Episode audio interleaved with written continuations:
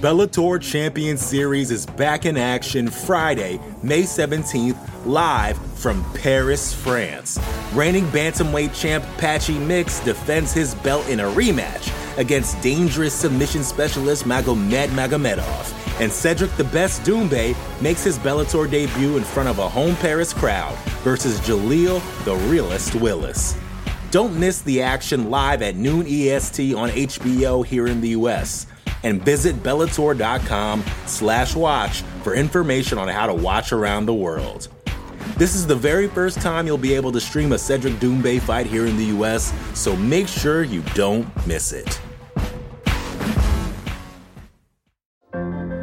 What does it take to be an entrepreneur, and how is it changing in our ever-evolving business landscape? This is Scott Galloway, host of the Prof G Podcast, and an entrepreneur myself. Right now, we've got a special 3-part series running all about the future of entrepreneurship. We're answering your questions on work-life balance, how to raise capital for your business, and more. Because when you're an entrepreneur, it's always important to look ahead at what's to come. So tune in to the Future of Entrepreneurship, a Prof G Pod special sponsored by Mercury. You can find it on the Prof G Pod feed or wherever you get your podcasts. You're listening to the Vox Media Podcast Network.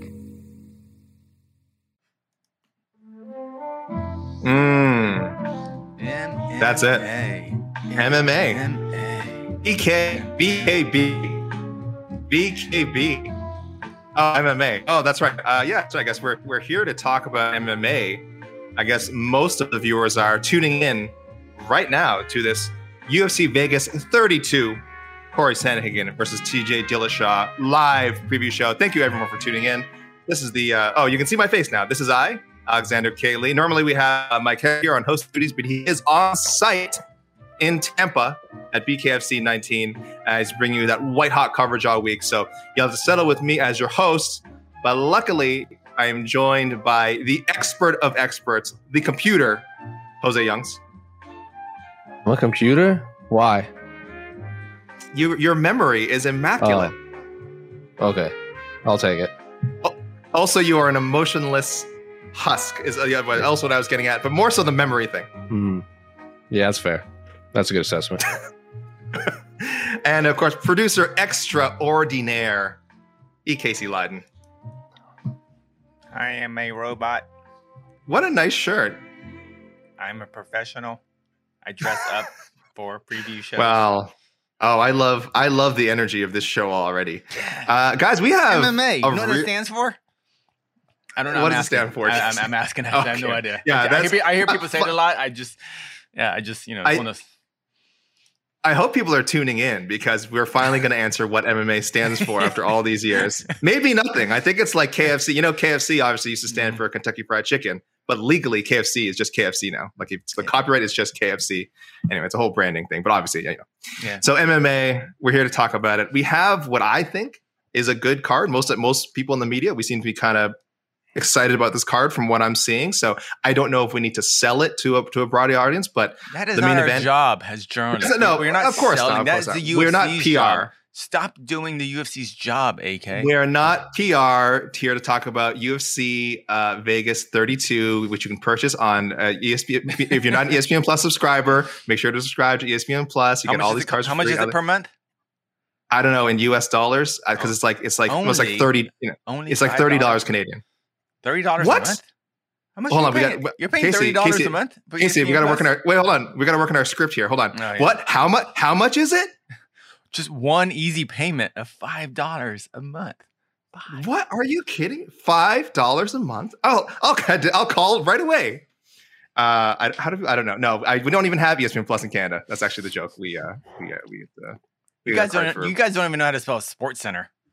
All right, listen. I can't. That's true. It is confusing for people. Let's talk about the card, guys. Okay. One thing that doesn't need selling from the card is, of course, the main event, 2 division bantamweight. 2 division. Oh man, I'm on fire today. One. Oh, 2-time UFC bantamweight champion TJ Dillashaw returns from a that was from a 2-year suspension for after testing positive for EPO. I'm sure if anyone doesn't know about it, UFC has done a fine documentary on Fight Pass documenting his struggle to come back from this this 2-year suspension. But he fights Corey Sandhagen, number 3 in the MMA fighting global rankings, number 3 ranked bantamweight. So huge, huge, huge main event on Saturday. Great fight style-wise, a fight that Corey Sandhagen has wanted for a while. Jose, I'm just going to ask you, man, how excited are you for this particular matchup? This is a 10 out of 10 main event. This is the every definition of a 10 out of 10 main event for a card on ESPN. I wish it, the only thing I would say is I wish maybe this was an ABC card because then it could hit a broader audience. But this is a 10 out of 10 main event, and if this was a between the links show or whatever, and we're gonna what's the best fight of the week? And of course, the answer would be Corey Sandhagen versus TJ Dillashaw. Would that be the answer that the judges and everyone would look for? Probably not, which means it is the best fight of this entire week. Bare knuckle, UFC, any other local fights in the area. This is a 10 out of 10 main event against arguably the 2 best bantamweights in the world. And we've been talking about bantamweights being the best division and the most stacked division for so long. And that's true. The champion right now, Aljamain Sterling, a lot of people think he's not the best bantamweight in the world. A lot of people don't think Pyotr Yan is the best bantamweight in the world. Who was the guy that quote-unquote Aljamain beat? Yes, there was the DQ loss, but for all we know, Corey Sandhagen and TJ Dillashaw are the 2 best 135ers in the world. They just don't have belts. So this is an 11 out of 10 main event. I am so excited for this card. I wouldn't care if this was the only fight on the card. This fight is every definition of a high-level martial arts competition against 2 of the top 1%. Now, I say top 1%. I'm not talking about top 1% of bantamweights in the world. Top 1% of fighters in any weight class. TJ and Corey Sandhagen could very well be top 15 pound for pound. I'm very excited. 11 out of 10 in my mind. It's funny. You bring up, of course, the UFC champion, Aljamain Sterling, and some people who think the would-be champion, Pyotr Yan, the former champion. TJ Dillashaw, when he was on the Food Truck Diaries earlier this week, or I should say maybe this past weekend, talking to Brendan Schaub, said something to the effect of, I feel like Corey and myself have a stronger claim to the bantamweight title than Aljamain or, whoever wins on Saturday, than Aljamain or Pyotr Yan. So guys, I mentioned our global rankings. We have our own rankings now. Jose, let me go back to you quick in case I come to you. Jose, what do you think your rankings ballot will look like if Corey Sandhagen, let's say Corey Sandhagen smokes TJ Dillashaw, or the other way around? Does one of them jump ahead of either man in your personal rankings, either Pyotr Yan or Aljamain Sterling? Corey Sandhagen won't, just because Aljamain Sterling submitted him in a minute. So I think that's the only knock against him. But that was so long ago, and he's been especially if he smokes TJ, that would be 3. That would be Marlon, who many people consider to be still one of the best 135s in the world, Frankie Edgar, future Hall of Famer, and one of, if not the knockouts of the entire year of 2021. Less than a minute. The only thing he has against him is Aljamain Sterling just kind of tore through him. But if TJ goes out there and smokes Corey Sandhagen, maybe 2, maybe second overall. I still in my mind, I still put whoever has the belt number 1. I know the UFC puts the C next to them, but I know we don't do that, but in my mind, I still just default put them number 1, and then TJ would be number 2, and Pyotr Yan would be number 3. But if we're just going talent-wise, if TJ goes out there and smokes Corey Sandhagen, I still think he's the most talented 135er in the UFC. And could Sandhagen jump Yan in your rankings as well, and vice versa? If Sandhagen wins, does he jump Yan? That's tough too, because he was a round and a half away from beating Aljamain Sterling. It appeared he was on his way to a victory for the DQ. So he looked really good against the guy that submitted Corey Sandhagen in a minute. So I think Corey would probably sit at number 3 if he wins, and I think TJ would probably be number 2 in my mind. But depends on how he wins, first of all. Bachelor number 2, same question to you. What happens to your rankings if TJ or Sandhagen has a really emphatic victory on Saturday? Do they jump? Oh, I'm not sure what your Yan Sterling 1-2 looks like, but do they jump into that top 2, either guy? No. Yan, my personal ballot, Yan still says number 1, no matter what. Aljamain will remain at number 2 because he does have the victory over Corey Sandhagen. Yep. If they actually rematch, a lot of ifs here. If Corey beats TJ, I do believe Corey is actually overall a better fighter than Aljamain Sterling. But Aljamain Sterling does have the win, and it's a semi-recent victory. I think what the genius Ryan Hall said a couple weeks ago at his media scrum before his fight, the MMA is such a volatile game, and at the highest level, judging kind of one fight, who's better, is very tough in the sport. Like for example, the Phoenix Suns, they won the first two games and lost four straight. I see a lot of that with Corey Sandhagen and Aljamain Sterling. I think if they fought 7 times, I believe Corey will be the overall better fighter. But Aljamain won that fight, and that's all we have to go on. So I would still have Aljamain ranked at number 2. Now, the big question to me is, where do we, if TJ, right now we have TJ unranked, and that's really based on just on our criteria, because if you don't fight in 18 months, you're automatically unranked. Mm-hmm. If TJ loses, where do we rank him? Say he loses a close 5-round fight. Yeah. Where do you rank him? Because obviously you can't keep him unranked. But yeah, I don't know. Actually, we have to watch the fight, and I don't know. It's rankings. It's all subjective, you know. So it's just the rankings are gonna be fun after this fight, basically. As they always are, fun and contentious. Mm-hmm. But yeah, I mean, I think he has to be, like, if he loses a close competitive fight, I can't imagine him not making my top 10. Yeah, I haven't really thought about it. I would put him at 4. Okay, even if he loses, loses a good fight. Yeah. Highly competitive fight. I would argue that too. I mean, like, just one above Rob Font. Like, Rob Font is incredible, but like, again, we just, like Katie just said it. Like, if Corey Sandhagen could be the best bantamweight in the world, he just had an off night that night. So he's losing to number 1 at, like, best, and at worst he's losing to 3. So he's losing to someone in the top 3.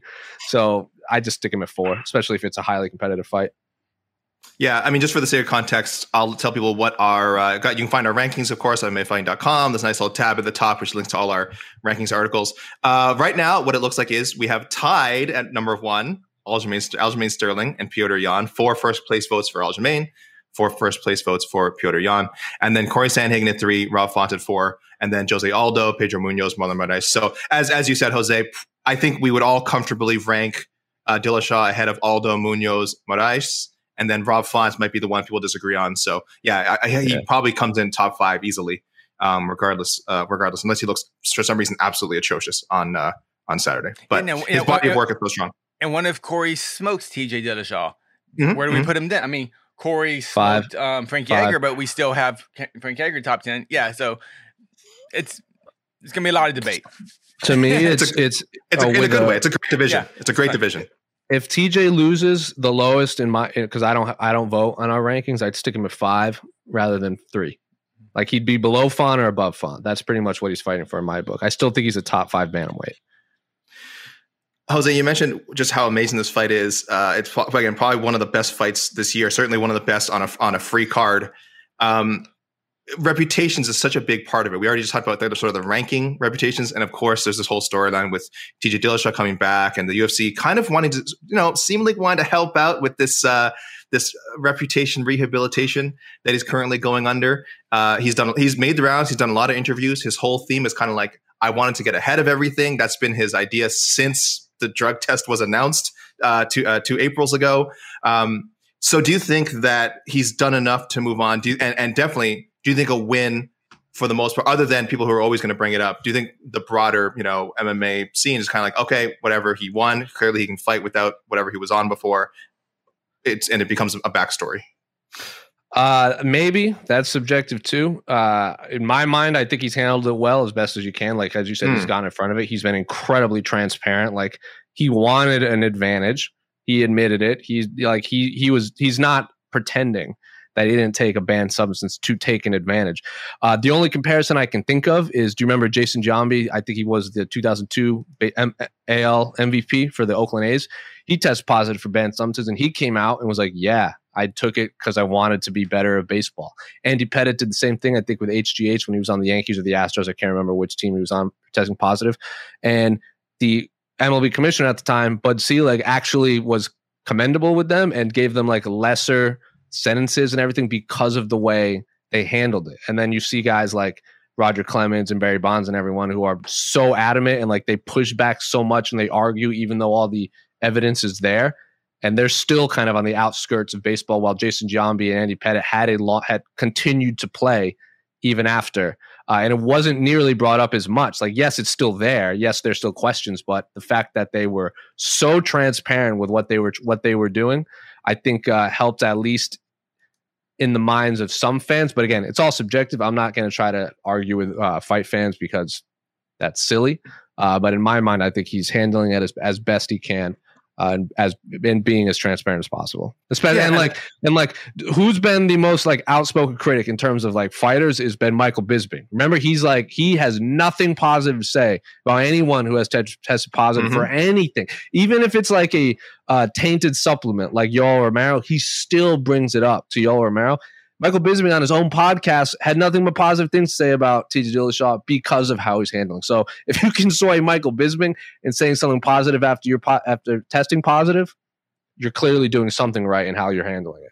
Yeah, you mentioned baseball. I think Alex Rodriguez was another good case. I think he fought it at first, or I don't remember. But then I wasn't trying to bring him up. But I remember ESPN later they wrote this kind of gushing piece about how he was like putting his, and I thought about it immediately when I saw the UFC Fight Pass like documentary. I was like, this reminds me so much of like ESPN, like how they kind of again were like, oh, Alex Rodriguez is trying to turn his life back. I think they wanted Alex Rodriguez to be part of the broadcast team.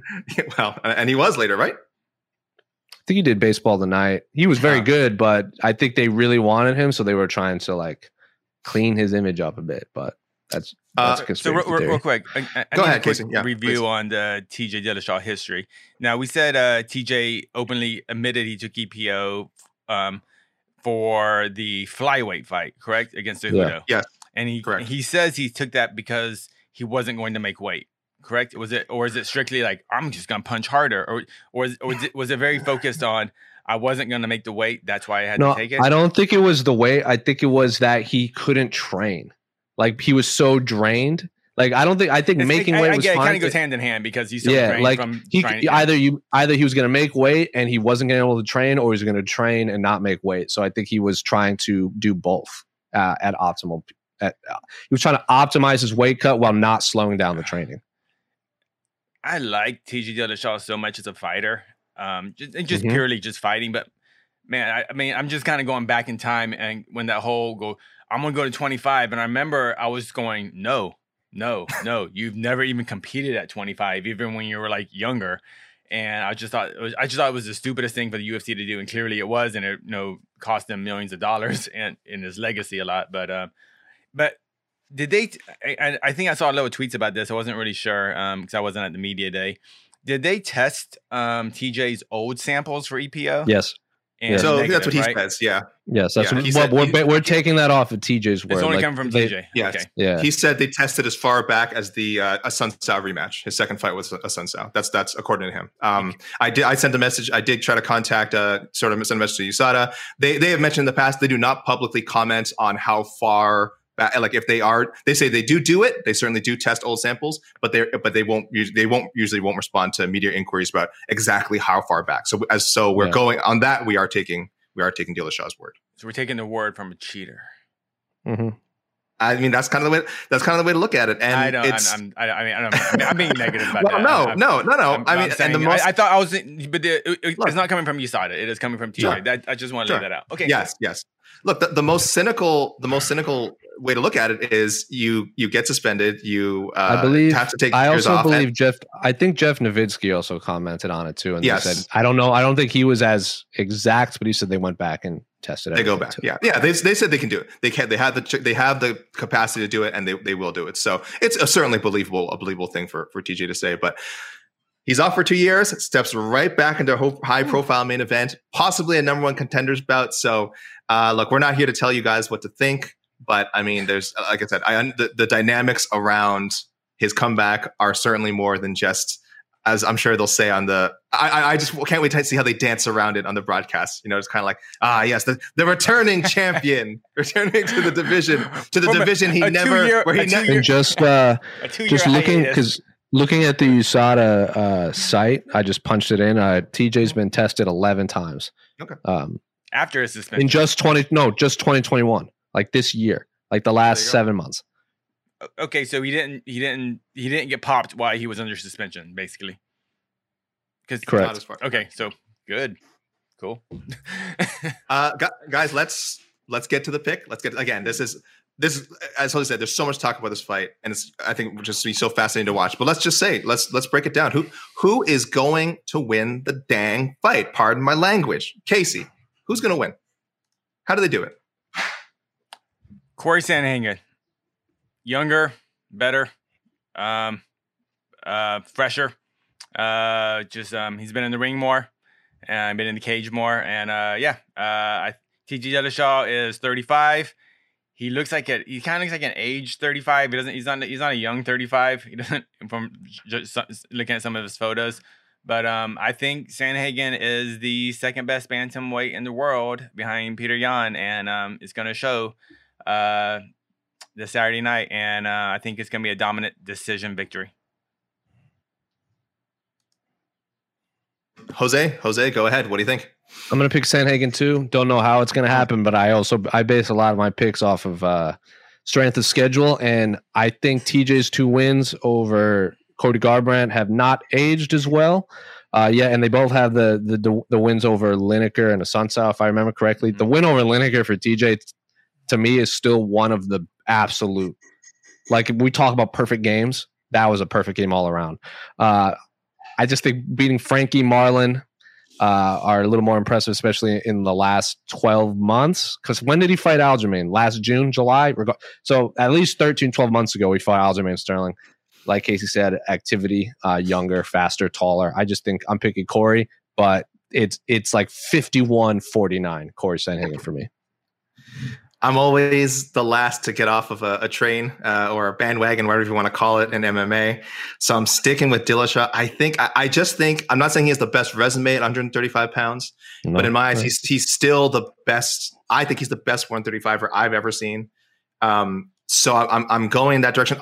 2 years is a very long time in MMA. You're 2 years away from the game. Again, with the new names that have come up, like I could be totally just crazy here, and Sandhagen is light years ahead of him, in the 2 years that he's been gone.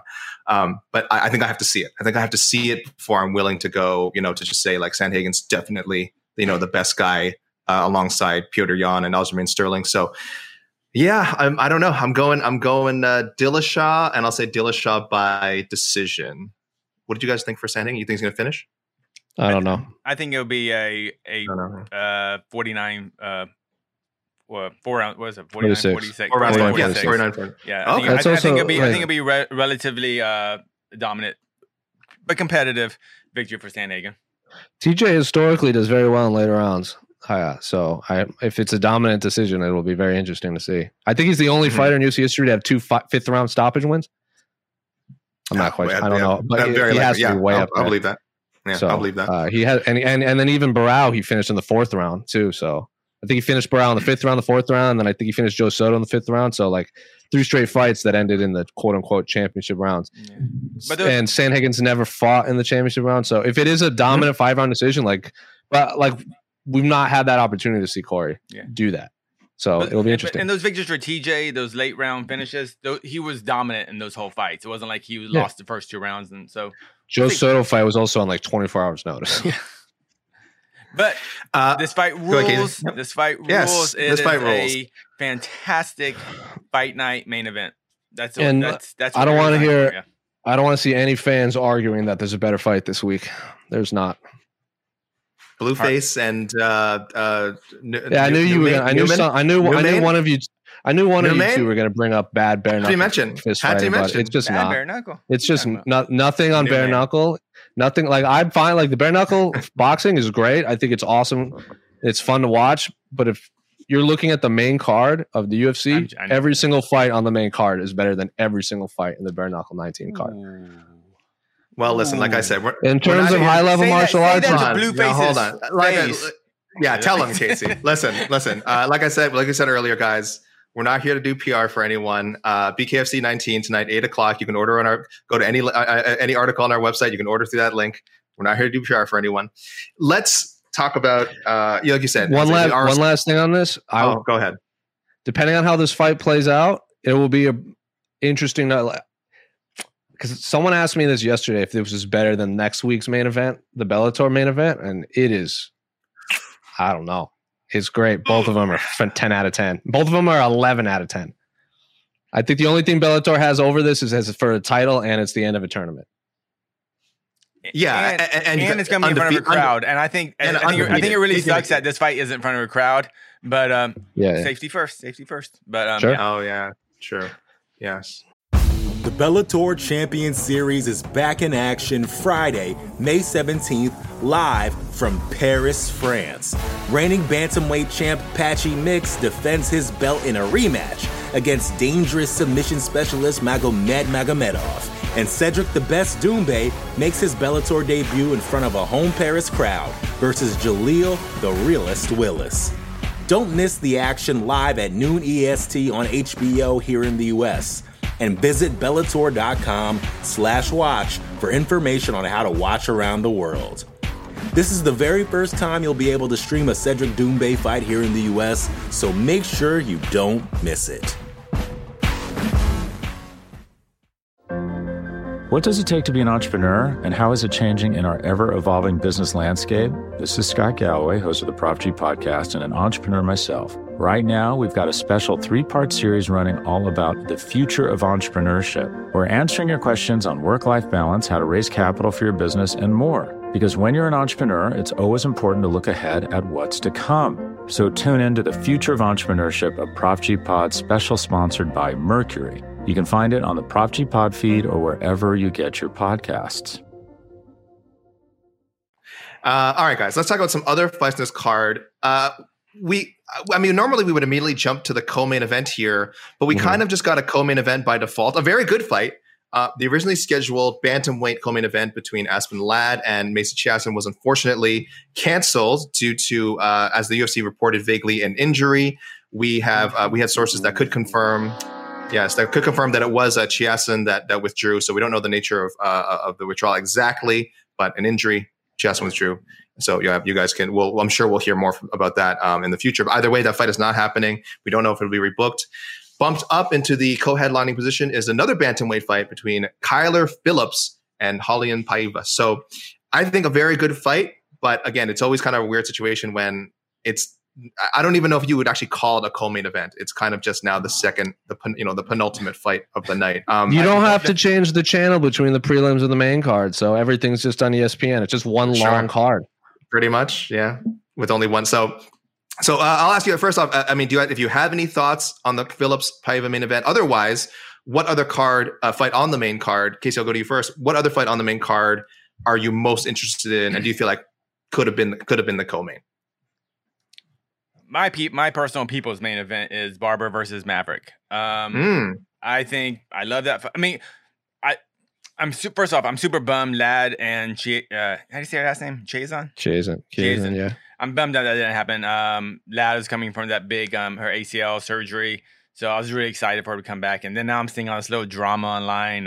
Apparently, Aspen Ladd's family are kind of accusing Macy of faking an injury, and that's trash. So that's kind of a bummer. But I hope that's I got a little cut. We can fight in a couple of weeks. I hope that's the story, because I really want to see Aspen Ladd fight. I think she is truly a top contender at bantamweight, who's only getting better, and who knows how good Macy is too.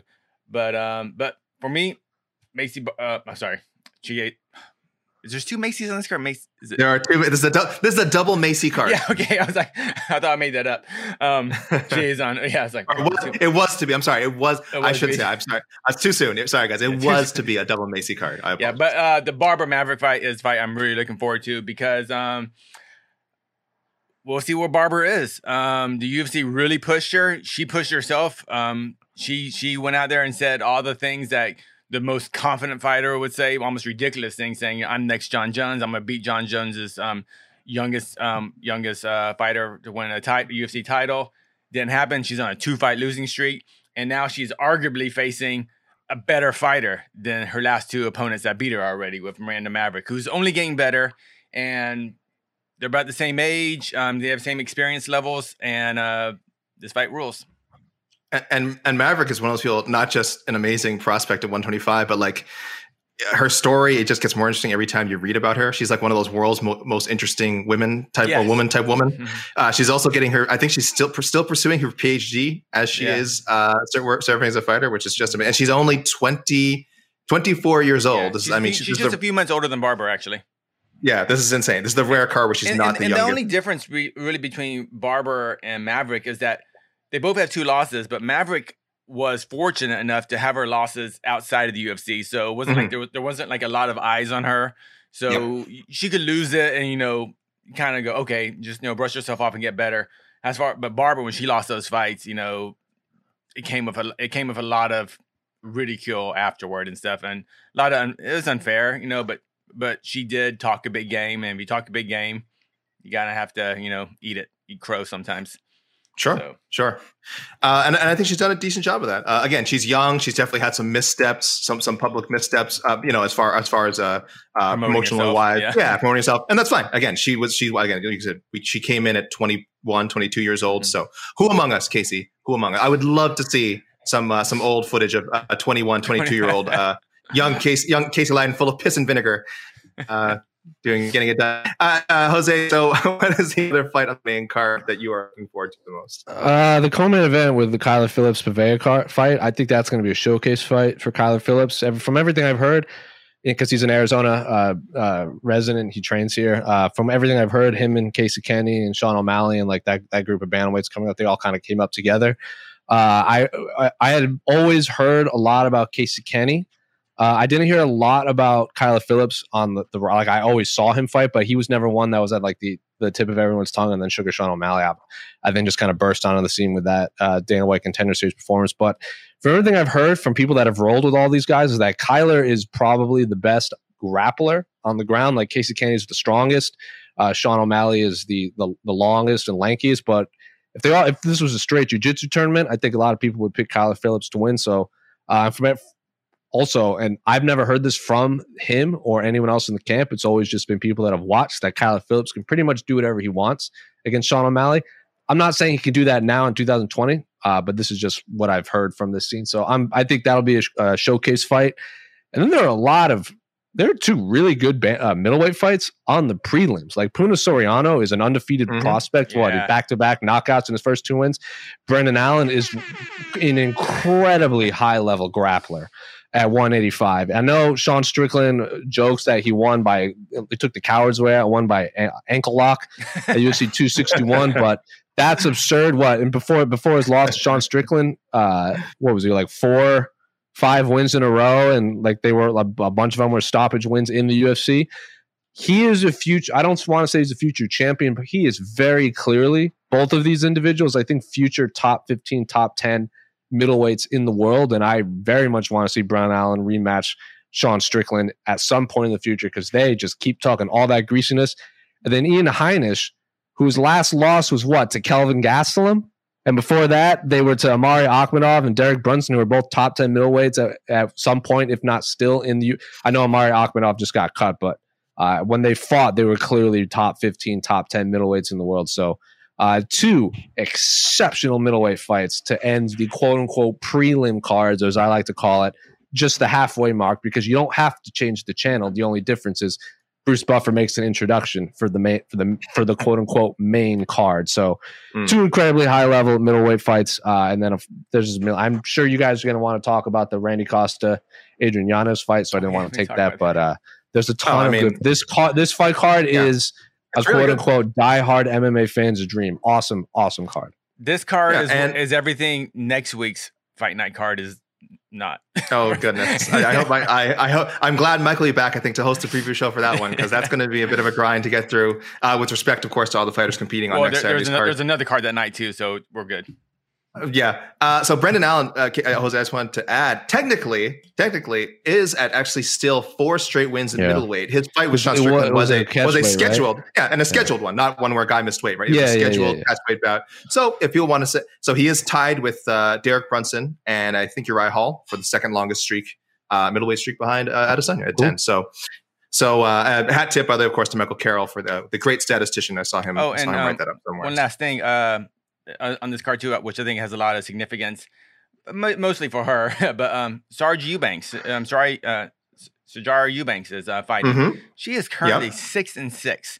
If she loses the fight to a UFC debutante, she will be under 500. And this is for a woman that was scheduled to be in the main event in a flyweight fight in Madison Square Garden at one point.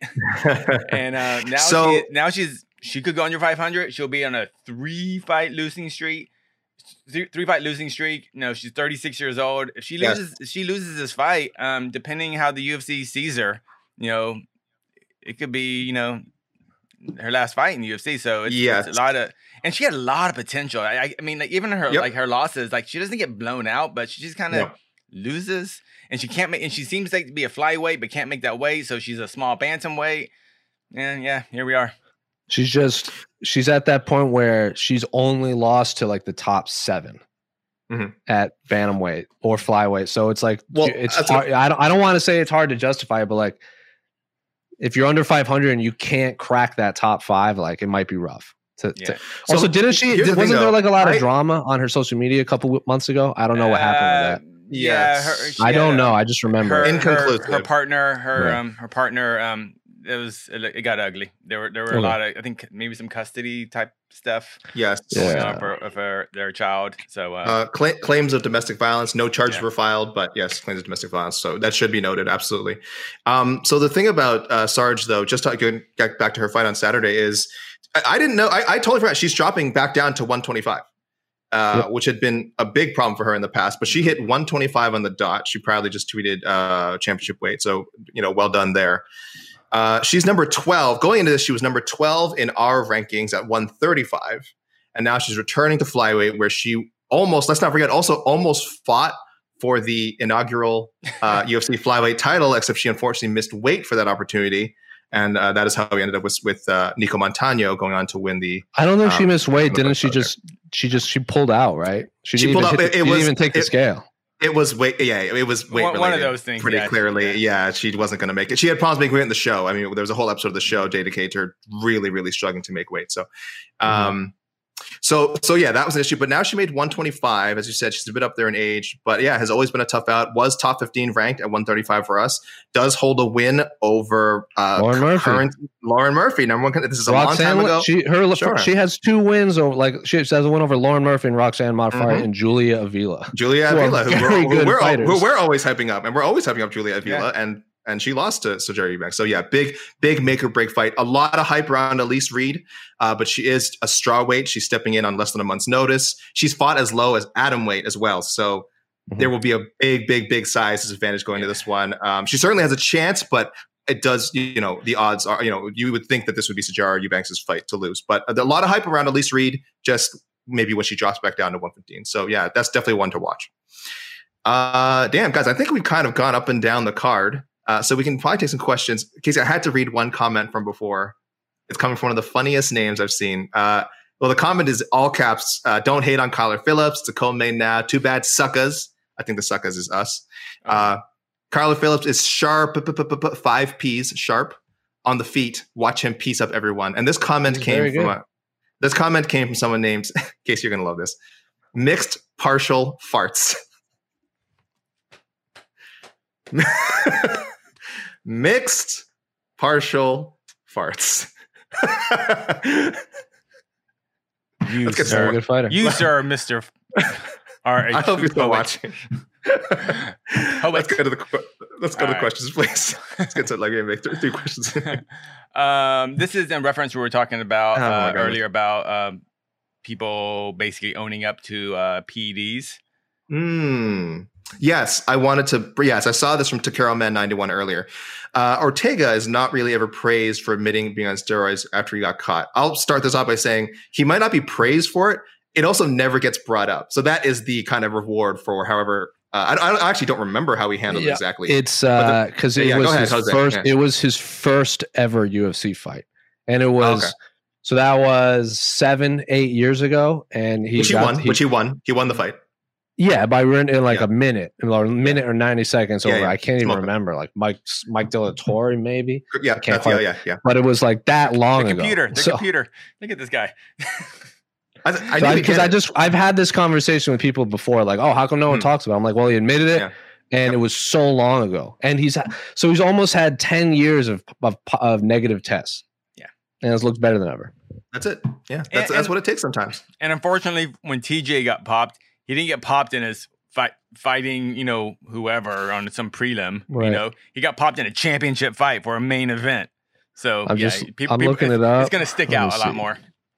A main event fight that he lost in like 30 seconds. So like it was the perfect storm of people wanting to just pile on him.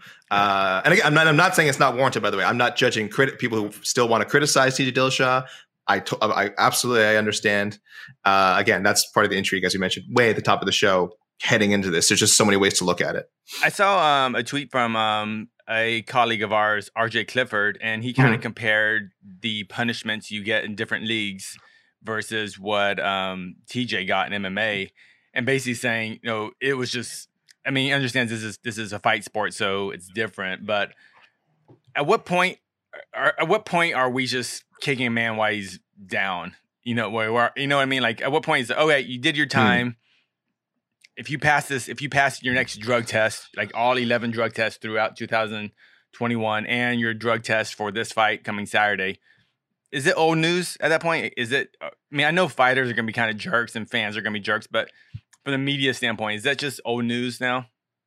Well, for me, if you cheat, for me, you are essentially a cheater for life. I mean, aren't there degrees of cheating? Like there are degrees, absolutely. Jaywalking is breaking the law, and murder is breaking the law. And there are cases, and I absolutely believe some cases, tainted supplement cases. I know it's kind of, a lot of fans are skeptical. Everyone, I'm saying, don't believe every case, but if you know what goes on in the supplement business, there are definitely supplements that have stuff in them that the fighters don't know about. For some of the fighters to work around, whatever. But I don't have like a super hard fast rule, but generally in this situation, especially when if someone comes forward and says, yes, I cheated, I'm always going to view their career through that lens. It happens with Anderson Silva too, and I understand him. I mean, I think he had a broken leg. I think he wanted to recover as quickly as possible. He took banned substances that he wasn't allowed to take, and that's it. He broke the rules. You can say it's justified or not. You can say whether he's a cheater throughout his career or not, but these things just become part of someone's history. So that, and again, that's just me. I'm not saying objectively that's how everyone should live their life, but for in this case, where someone admits they did it and they admit it, I'm always just kind of look at everything they do with a little, I don't know, you know, a little bit of wondering if they're still trying to beat the system, you know. I just looked up Brian Ortega's statement, and it's like anyone that tests positive for it and gets don't take them. But if you get caught, it's like he just lays it on. He goes, yeah, my coaches didn't know it. I apologize, and I'd rather lose a fair fight to an opponent than take banned substances moving forward. No, there you go. Good on you. And yeah, again, and like I said, it happened very, very low profile. First UFC fight, no one even knew who Brian Ortega was. There you go. That's so he got away. The profile the picture of the article is literally him with shaved, like the last time he had shaved head. Like again, from that point on, he just grew it out. There you go. It's a totally different man. It's in the past now. But yeah, never gets brought up. Could this happen for TJ someday? Again, doubtful. It happened while he was champion. He had to relinquish a title. He was coming off of a flyweight title fight. But based on some of the sentiment I'm seeing, you kind of mentioned RJ Clifford's suggestion, Casey, is like, is there a point where, you know, where we forgive and move on? I don't know. Yeah. That's for every individual person to say. What do we got, Casey? Okay.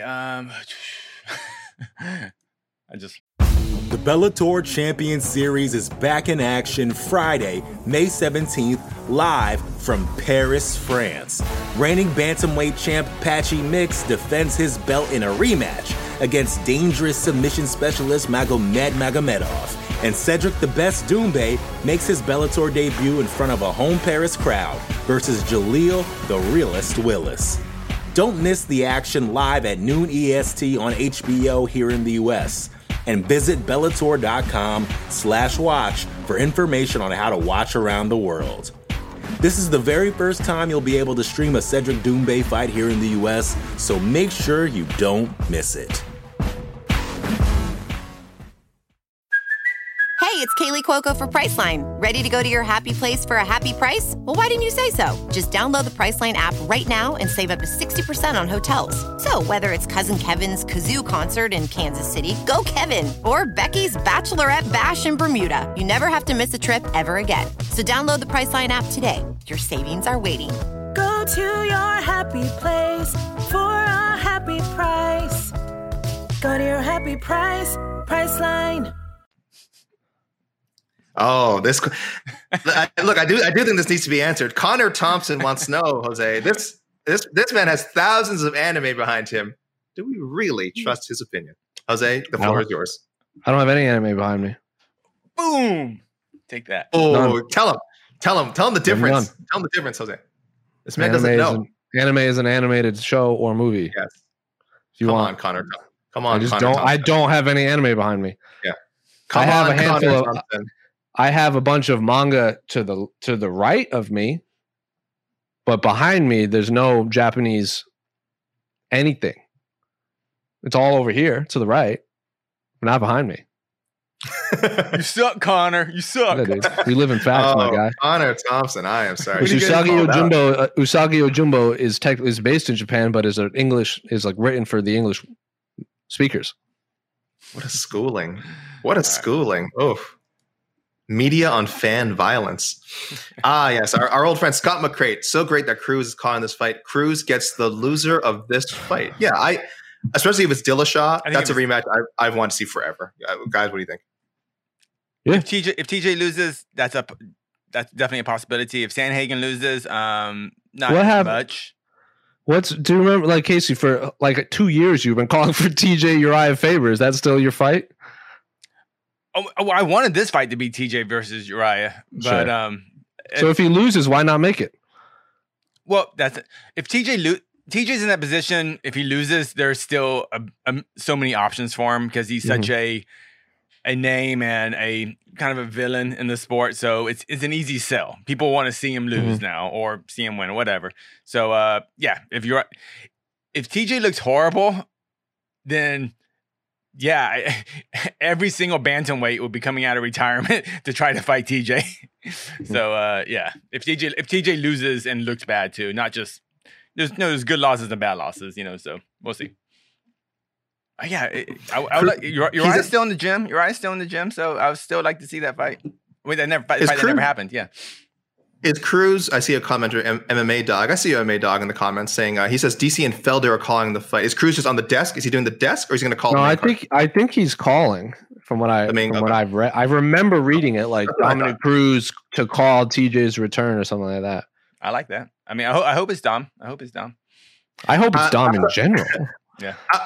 I don't always love. I believe he is supposed to be calling the fight. I don't always love how biased Dominic Cruz can be, but this is one situation where I want him to be as biased as possible. I want to know everything that he's thinking while he's watching this fight.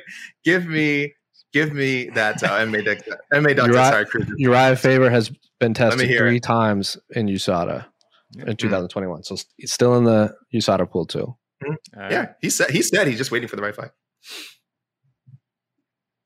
Joseph, another old friend of ours, Joseph Boza. Did this card suffer from a lack of big names outside of TJ's return after 30 months? No, exactly. This card suffers from nothing. No, this card suffers. No. What is no? This is a fight night card. This card is for outside the main event, maybe co-main. Don't expect big names on these cards, but expect good fighters who are on their way to becoming big names, and that's what fight night cards are. So. In 2008 and 19, if I told you that Corey Sandhagen and TJ Dillashaw are fighting in the main event, you would probably assume that there's a high chance that it's a pay-per-view for a title. Yeah. This fight card, this main event is incredible, and the rest of the card is exactly what it should be. Yeah. Fantastic. You're going to tune in for the main event, and you're going to catch a lot of up-and-coming people that you should remember. Which is how fight night should be laid out, yeah. I like 100%. That. Like Casey said, these could be future big names. Kyler Phillips, Miranda Maverick. If the main event was on a paper, if the main event was just on a pay-per-view card, but not the main event, I would demand this would be one of those 5-round non-title fights that they're doing now. Yes. Oh yeah, this fight was 3 rounds. Yeah, we would be looking at this going like, oh no. Stupid. Yeah, we all right.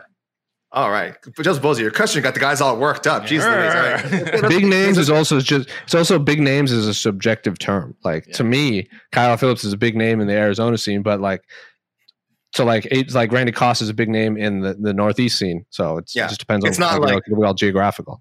It's not like a Ryan Hall that's a big name to everybody. You know what I mean? It's there's different kinds of big names. What is next for? I like we've mentioned Ryan Hall twice on this episode. It's good. It's good. I like that. I just wish he'd fought recently. What's the next question? Okay, let's get a couple more in here. Yeah, we got some more. Antoine Willis. I hope I'm pronouncing that right. Would you guys say the main event is basically an interim title fight? Jose already shaking his head. There's so many prospect matchups that could make this. And there's so many prospect matchups that could make this a pay-per-view card, I believe Antoine is saying. So, actually, imagine if they did throw an interim title fight on this. No, imagine, like a couple weeks ago. Why not? Though? I mean, it should be Yan because I think it would need to be Yan. Yan has to be involved. If it's an interim title fight, Yan has to be involved. We said this on the A side. Yeah. I would have no problem, especially if Aljamain, because you can't mess around with neck injuries like Aljamain said. I know he said he wants to fight on the MSG card, but if he's not cleared, I have no problem if the main event winner fights Yan for an interim title, just so Aljamain can heal up. I have no problem with that. Exactly what Jose said. Okay. I don't understand. I'm sorry. I shouldn't even. Someone in the comments, Sneakers.219 says Kyler Phillips' mom doesn't even know his name. So I guess we're trying to run down that. I don't understand people taking. Like, you know why he said that? Do you know why he said that? Because he wanted you to read it out loud. That is why that individual said it. It worked. Congratulations. I don't understand fans who take pride, or maybe that's the wrong word for it, but are so open about like, I don't know who these people are. I'm like, buddy, I'm just going to say it. That says more about you as an MMA fan than it does about the fighters. I'm sorry. And maybe it also says something about the UFC's promotion abilities, but these are future, again, like I said, these are future names that you want to keep an eye on. Don't be that guy who like. I don't think everyone. I know a lot of people in general just like to if they don't know something, they immediately blame the UFC for everything. If you don't know him, you just haven't watched him fight. Now you can learn who he is. Like that's just how it is. Don't use the UFC not promoting someone as an excuse not to know a top 15 fighter. Yeah. If you watched Kyler Phillips' first two UFC fights and you're like, oh, I don't know who Kyler Phillips is, then you're just an idiot. I'm sorry. I mean, maybe you don't quite remember. I should be fair. Maybe you don't quite remember the name, but this is a guy. If you had seen him fight before, you're like, holy crap, this guy is. And you are correct. You are correct. We watch a lot of fights, and honestly, I've seen like. I can name a few fighters on this card, whatever. But, you know, I go, I've never seen it. Who's fighting? I go, I've never heard of him. Then I realized, wait, I've seen three of his fights. Right. I remember Kyler Phillips. I remember his look. I remember the way he talks. He's got that it factor. He moves the needle. He just has to now win. He fought on the Contender Series and should have gotten a contract. He wanted 40 seconds, if I remember correctly, and didn't get a contract. What season? Was it like the early seasons when he actually... It was the later seasons when all you had to do was... Season 4. Yeah. He was undefeated it was like elbows and like punches and elbows and he won. And then now, to be fair, he did lose a split decision in his first regional fight after that, but then got a head kick knockout in the card I watched in Phoenix, the LFA card, and then immediately got thrown to the UFC and hasn't lost since. I bet he got a better contract by not signing the Contender Series. But that LFA card I went to had, I think, a UFC fighter in every fight on the main card. I like current.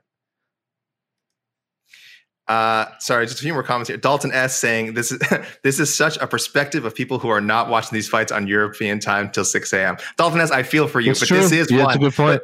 That's a fair point. But I would say for next week, if you hear us like talking up next week's card, then you're definitely like, okay, well, this is because you guys have the luxury of watching it at a reasonable time. That is absolutely correct, Dalton, as I sympathize. But this is one worth staying up for / getting up early for. I don't know how you guys do it over there. David Sandine also says Kyler Phillips is mixed partial farts, which I think is a compliment now.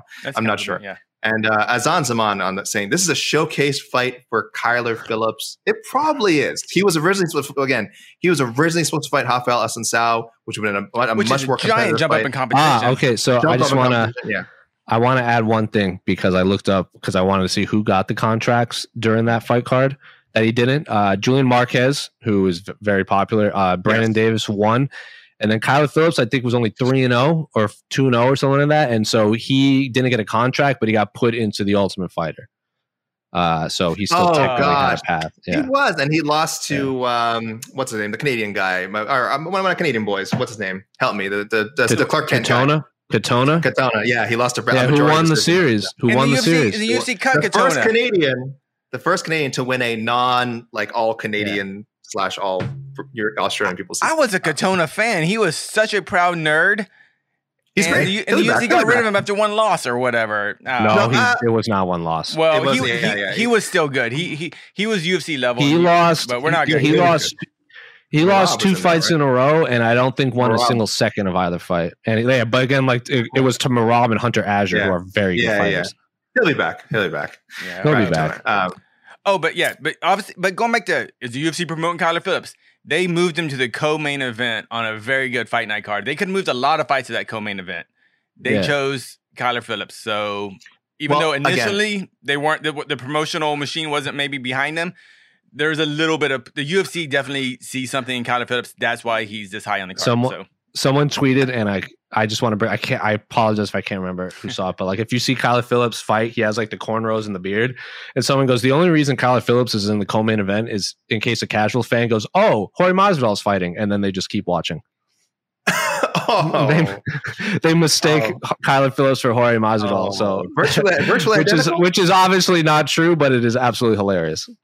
Casey, I think what you're saying really more speaks to just the one thing we'll never question about the UFC. I know we criticize the UFC and Dana White all the time, is their level of talent acquisition is crazy. I mean, they can, like you said, they've just kind of now fallen backwards into I think is a high quality bantamweight main event, but that wasn't the original plan. They had another good, I'm not blaming them. They had another good main event set. Another good bantamweight fight. Yeah. So I'm not blaming them for that, but there's just so much talent in the UFC. Again, we can criticize all we want. You're going to get three out of four quality cards every month, if not four, plus everything else that's going, like we said, Bellator next week, but we'll talk about that more about that next week. Let's go with this last question. MMA Dog, who's been with us from the beginning of this show, has been watching this whole time and providing lots of great comments. Thank you, MMA Dog. And what a cute dog in the picture. What is the talk of Barber being cut if she loses? I don't know if I heard that. She's young and exciting. People like to love her or hate her. Why would the UFC gift her to Bellator, where Barber would be a top five? Well, let me first say, I don't know she would. Bellator's flyweight division is good. So everything kind of made sense to the very last line, but yeah. So I'll start from the back. I'll just say, because I don't know if you guys need to address this, but Bellator's flyweight division is really good. I do not think she's automatically a top five flyweight. She might not be in the top 10. That's a very strong division. Yeah, that's ridiculous, but go on. Yeah, but I don't know. Is there, Jose? Again, usually you know me. I don't actually watch MMA. I don't actually watch interviews. Has there been? Mm-hmm. I definitely don't listen to people talk about MMA, which is why would anybody do that? So what is? Have you heard this, that she might get cut? It should be three. This would be three straight. Guys, it'd be three straight. Yeah, she's on her first losing streak. Three straight if she loses. I just think people are going off of history. You lose three in a row, it's not good for your career. But and I think she would be top 10 right away. In Bellator, I think, especially at flyweight, I think she's the better fighter than Valerie Lareda, who is in the top 10. Is she? And Hannah Guy. Both of those. And nothing against those women. I think they're incredibly high-level martial artists. I just think Macy Barber's... They're just very young. Diana asked, I can't pronounce her last name. She's just 4-0. And then after that, Alejandra Lara and Vita are 9-4, 6-4. So Macy could be top five just by default. Would she be Elimale, Liz Carmouche, or Juliana? No. But by default, she might be top five, and she hits really hard for flyweight. But she's not going to get cut because she lost to Roxanne Modafferi, who has. Does I was trying to figure this out? Does Roxanne Modafferi have the most fights in the history of women's MMA? She's way up there, if not top. This came up recently, either. Oh gosh. And she made a comment she said, if you count her, something her Ultimate Fighter fights, and if you count her, I'm counting all how many fights do you think she has where it wasn't considered professional because women's MMA was treated so differently. She has fought in every promotion and ever. And she's fought everybody. So she blew her knee out, but I still would have favored Roxanne in that fight in general. And then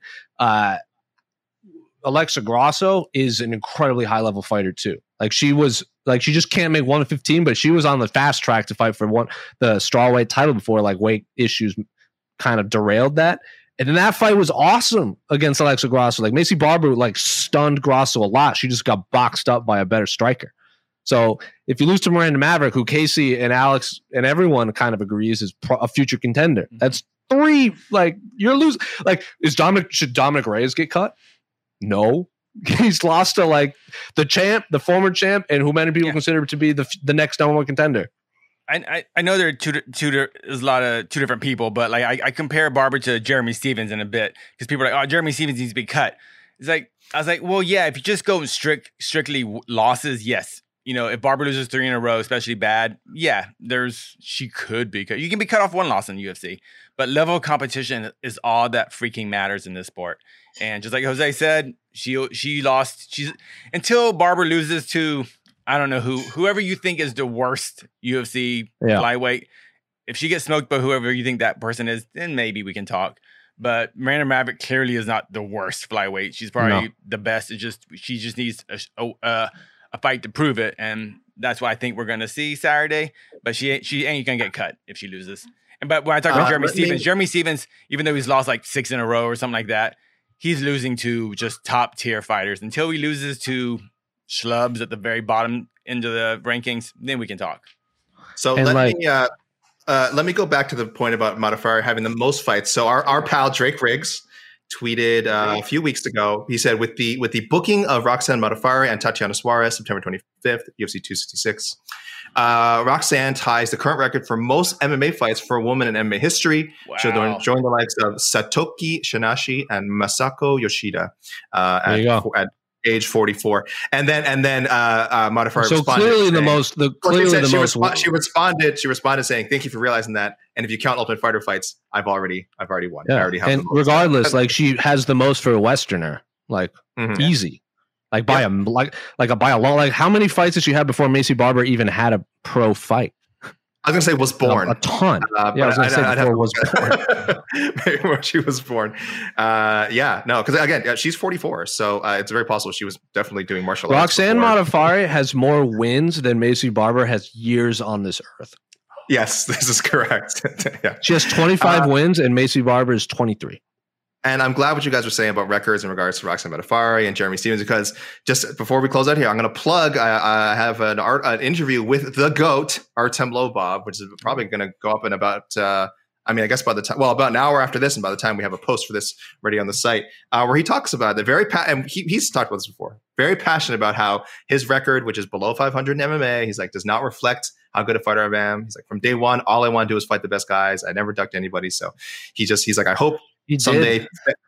He says, I hope he never ducked anybody. Yeah. He says, I hope fans are educated about this and look past records, padded records, guys like 18-1, 20-1, haven't fought nobody. So anyway, look for that interview on MMAfight.com. I miss Artem Lobov. I want him back on MMA World. He's back Saturday. Yeah. Saturday. And the Bell of Hay, right? He's fighting that league, right? No. He'll be surrounded by sandbags. Okay? Oh, sandbags, yeah. Let me just tell you, bare knuckle, this is Mahac FC, bare knuckle fighting, 1 p.m. Eastern time on Saturday, Fight TV. You can find it. I think it's only $9.99, and that might be Canadian, so it might be even cheaper.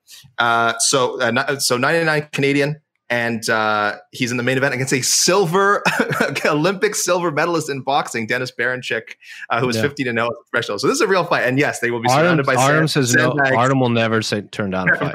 I remember our former colleague PC Carroll would say because he kept trying to get in the UFC, and Sean Shelby would be like, just win two in a row, and then he just booked two fights in 2 weeks, just because he wanted to plow through them, and he would fly to countries without coaches just to fight people.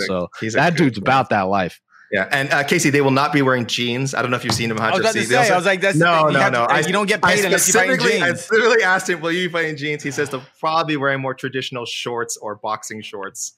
There will be no jeans. So jean shorts, you're saying? He says he's going to use it.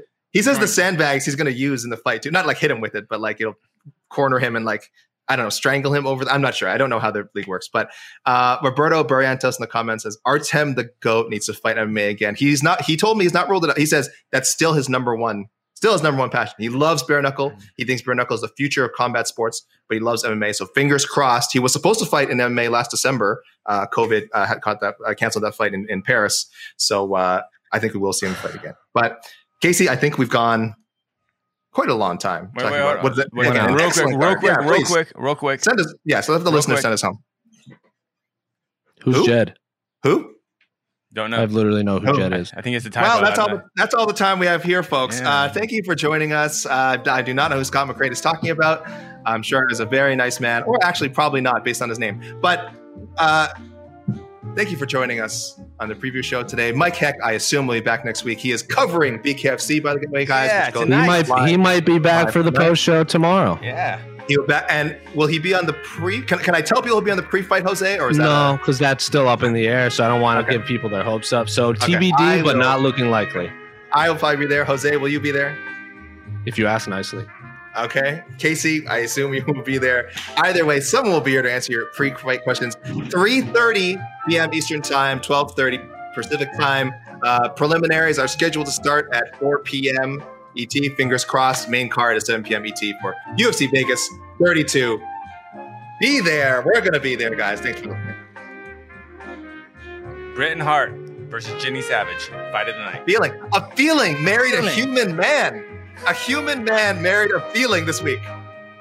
Happy birthday, AK. You're listening to the Vox Media Podcast Network. The Bellator Champion Series is back in action Friday, May 17th, live from Paris, France. Reigning bantamweight champ Patchy Mix defends his belt in a rematch against dangerous submission specialist Magomed Magomedov. And Cédric "The Best" Doumbé makes his Bellator debut in front of a home Paris crowd versus Jaleel "The Realest" Willis. Don't miss the action live at noon EST on HBO here in the U.S., and visit Bellator.com/watch for information on how to watch around the world. This is the very first time you'll be able to stream a Cédric Doumbé fight here in the U.S., so make sure you don't miss it. What does it take to be an entrepreneur, and how is it changing in our ever-evolving business landscape? This is Scott Galloway, host of the Prof G Podcast, and an entrepreneur myself. Right now, we've got a special 3-part series running all about the future of entrepreneurship. We're answering your questions on work-life balance, how to raise capital for your business, and more. Because when you're an entrepreneur, it's always important to look ahead at what's to come. So tune in to the Future of Entrepreneurship, a Prof G Pod special sponsored by Mercury. You can find it on the Prof G Pod feed or wherever you get your podcasts.